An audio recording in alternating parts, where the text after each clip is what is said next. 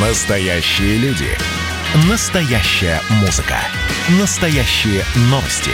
Радио «Комсомольская правда». Радио про настоящее. 97,2 FM. эм. Человек против бюрократии.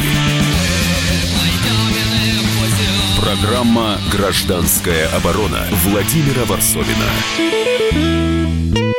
Сейчас у нас на связи Андрей Николаевич Окара, политолог э, из Киева. Я так понимаю, вы сейчас физически находитесь. Андрей Николаевич, здравствуйте. Нет, вы неправильно Неправильно. понимаете. Значит, меня... А в том смысле, что я не в Киеве, конечно, но то, что я именно Андрей, это правда.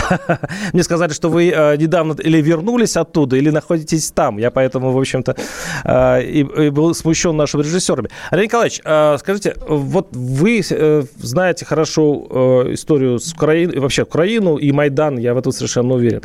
А сейчас дебатируется, уже перестали это во- даже спорить. Э, У нас в России принято э, думать, что Майдан – это ужас и зло что не будь Майдана в Украине, это была бы процветающая, ну, по крайней мере, жить там стало бы лучше. Как вы считаете, какие плюсы и минусы есть украинского Майдана, благо, что сейчас годовщина, седьмая годовщина этих событий?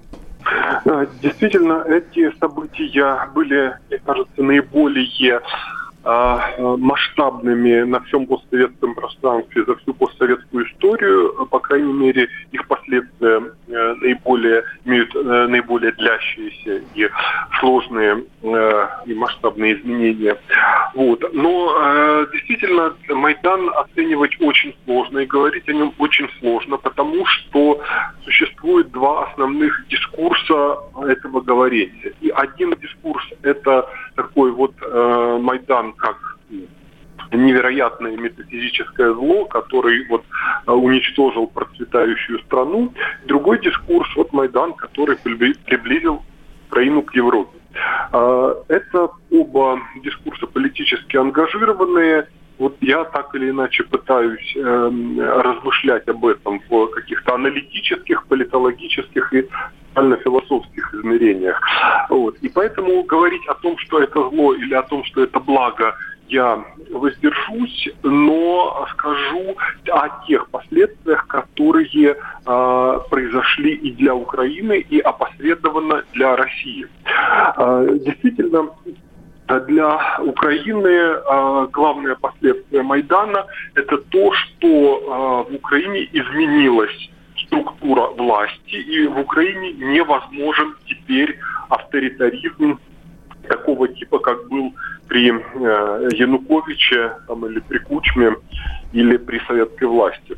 То есть теперь невозможна никакая авторитарная политика, а политики, которые будут пытаться создавать авторитарный режим, они получат э, в ответ уже по известной э, схеме, по известной методологии, получат в ответ очередной Майдан.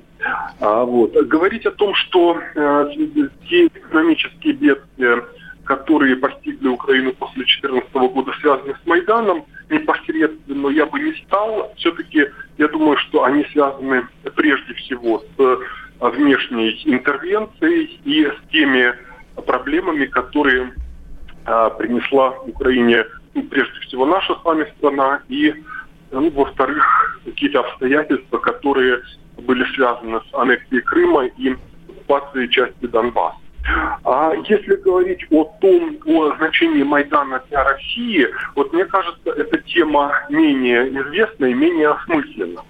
Семь лет э, вот в течение этого всего времени с 2014 года мы видим, что майданная тема и а, вот пост, тема постмайданской Украины стала одной из главных в российском информационном пространстве.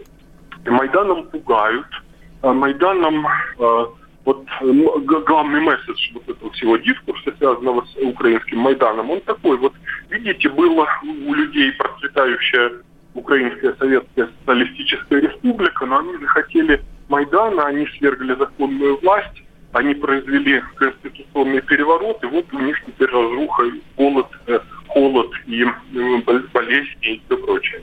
И еще и вакцину, собственно, не придумали, хотя могли бы придумать, действительно. А Вот. Но э, этот дискурс, он имеет вот такой главный его смысл, почему об этом говорят в России, тут есть две причины. Первое – это 30 секунд. легитимизировать хотя бы в глазах российского общества то, что те действия, которые Россия произвела Э, в Украине в связи с Крымом и с Донбассом, и, во-вторых, э, легитимизировать существующий политический режим в России. Однако эти действия как мне представляется, достигли противоположного... К сожалению, результата. это не цензура, это реклама вездесущая, она прерывает вас, и мы встретимся через несколько минут. Оставайтесь с нами. Программа «Гражданская оборона» Владимира Варсовина. Поехали, ребят! во всем и всегда быть первыми, склонность к тому, чтобы всех всегда и во всем переплюнуть. Если мы что-то делаем, то это должно быть лучшим в мире. И тогда мы будем наплевательски ко всему относиться, ходить без масок, чихать и кашлять и ездить в переполненном трамвае. Завтра эту концепцию будут презентовать. Вау, круто! Предчувствие перемен. На радио «Комсомольская правда».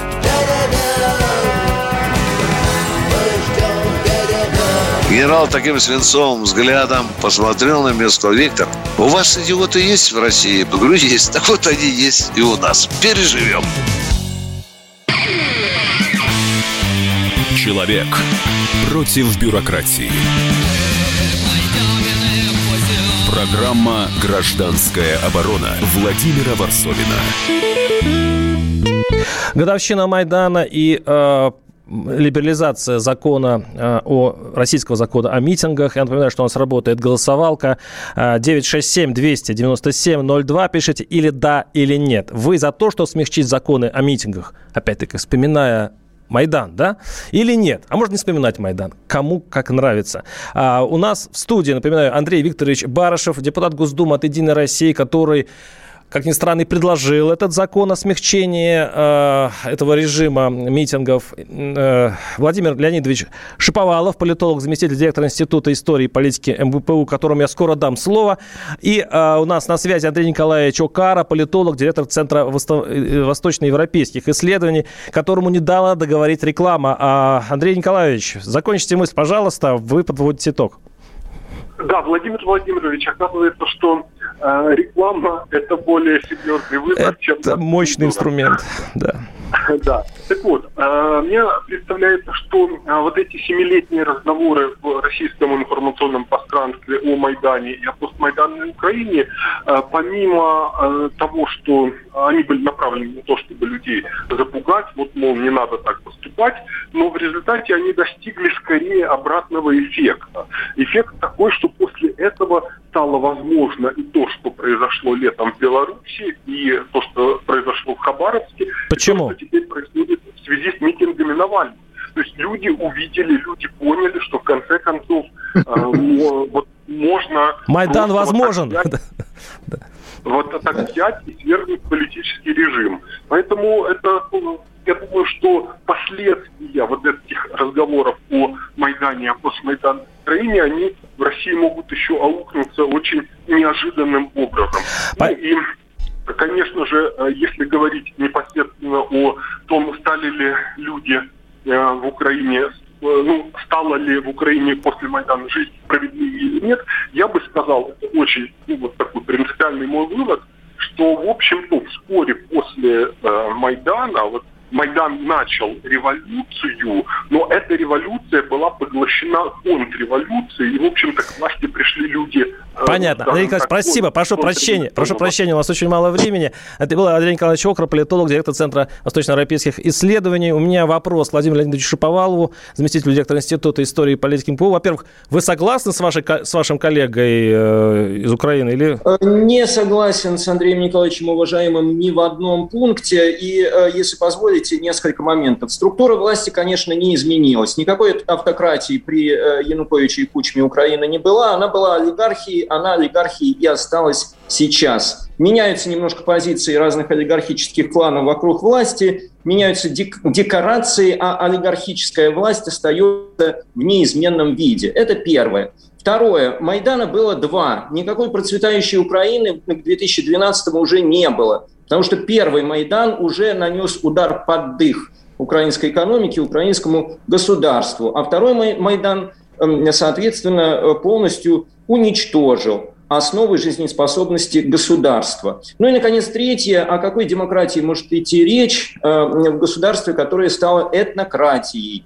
Не демократии, а этнократии, которая, конечно, не соответствует никаким канонам демократического государства, потому что в этом государстве процветает насилие, в этом государстве инакомыслие преследуется и жесточайшим образом уничтожается, что Э, важно не только на уровне государства, но и на уровне отдельных парамилитарных организаций, структур националистического толка, которые выдают себя за украинское гражданское общество. Людей пытают, людей убивают, людей э, э, Э, соответственно, подвергают разного рода насилиям, лишают права голоса, лишают права передачи и получения информации. Конечно, это никакого отношения к демократическому процессу не имеет Владимир и близко. Давайте вернемся к нам. А теперь вам же вопрос.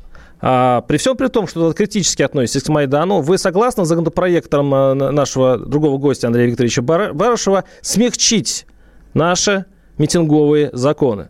Нет, не согласен. Я э, думаю, что э, у нас э, один из самых мягких либеральных законов в мире. И давайте посмотрим на картинки, сопоставим просто эти картинки, как происходит, так сказать, взаимодействие, общение правоохранителей и а, митингующих а, масс в разных э, частях мира, в разных странах, и мы увидим, что а, в России в настоящий момент это один из самых э, мягких режимов, которые только возможны в принципе. Зачем смягчать то, что и так является э, абсолютно мягким? Я соглашусь с другим, с Андреем Викторовичем, с тем, что, конечно, среди тех, кто вышел а, на площадь 23 э, января, например. А, конечно, среди этих людей э, абсолютно не все э, являются деструктивными элементами. Есть многие люди, у которых есть а, реальные запросы, реальные проблемы, и, конечно, эти проблемы нужно решать совершенно очевидно. В то же самое время нет необходимости потакать тем деструктивным элементам, которые э, хотят э, не э, конструктивного диалога между разными частями общества, а хотят превратить, э, собственно, политический процесс э, в такую свару, э, битву, насилие, то, что, собственно, мы наблюдаем... То, что мы наблюдаем по а, всему миру. По всему миру. Да. Мы по всему миру наблюдаем э, уличные движения, люди что-то там митингуют. Это у них... Они даже не видят в этом события. Это мы ужасаемся и смотрим, боже, как загнивает Запад. Наш слушатель пишет. Э, так, если власть не хочет слушать мнение народа, то заставить слушать можно только силой. Так, но у населения нет оружия на руках, с одной стороны, с другой стороны, несколько миллионов силовиков, которые будут стрелять в людей. Вы чувствуете градус агрессии? Вы говорите, самый, если, самый да, либеральный. Если... Вы, вы смотрели вот эти видео, как э, 3000 человек оказались в СИЗО?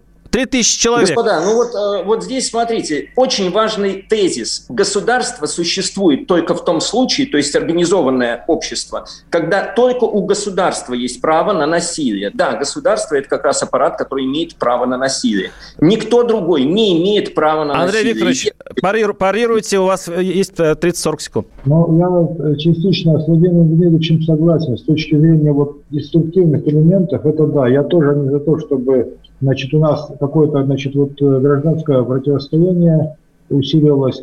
Но я за то, чтобы э, все-таки вот э, те свободы и те права, которые как у нас они существовали, они были до этого, чтобы они все-таки были восстановлены. Это можно сегодня нужно делать власти, нужно делать конкретные шаги по, э, значит, вот улучшению ситуации там в экономике, да, но он уже, я вас прерву, потому что заканчивается передача, я должен сообщить результаты голосования. 57% за смягчение, 57%. Очень бурное было голосование, и на чуть-чуть все-таки сторонники либерального подхода победили. А, спасибо огромное. А, ну, не, не успел объявить, но Программа спасибо, все вы большие молодцы. оборона Владимира Варсовина.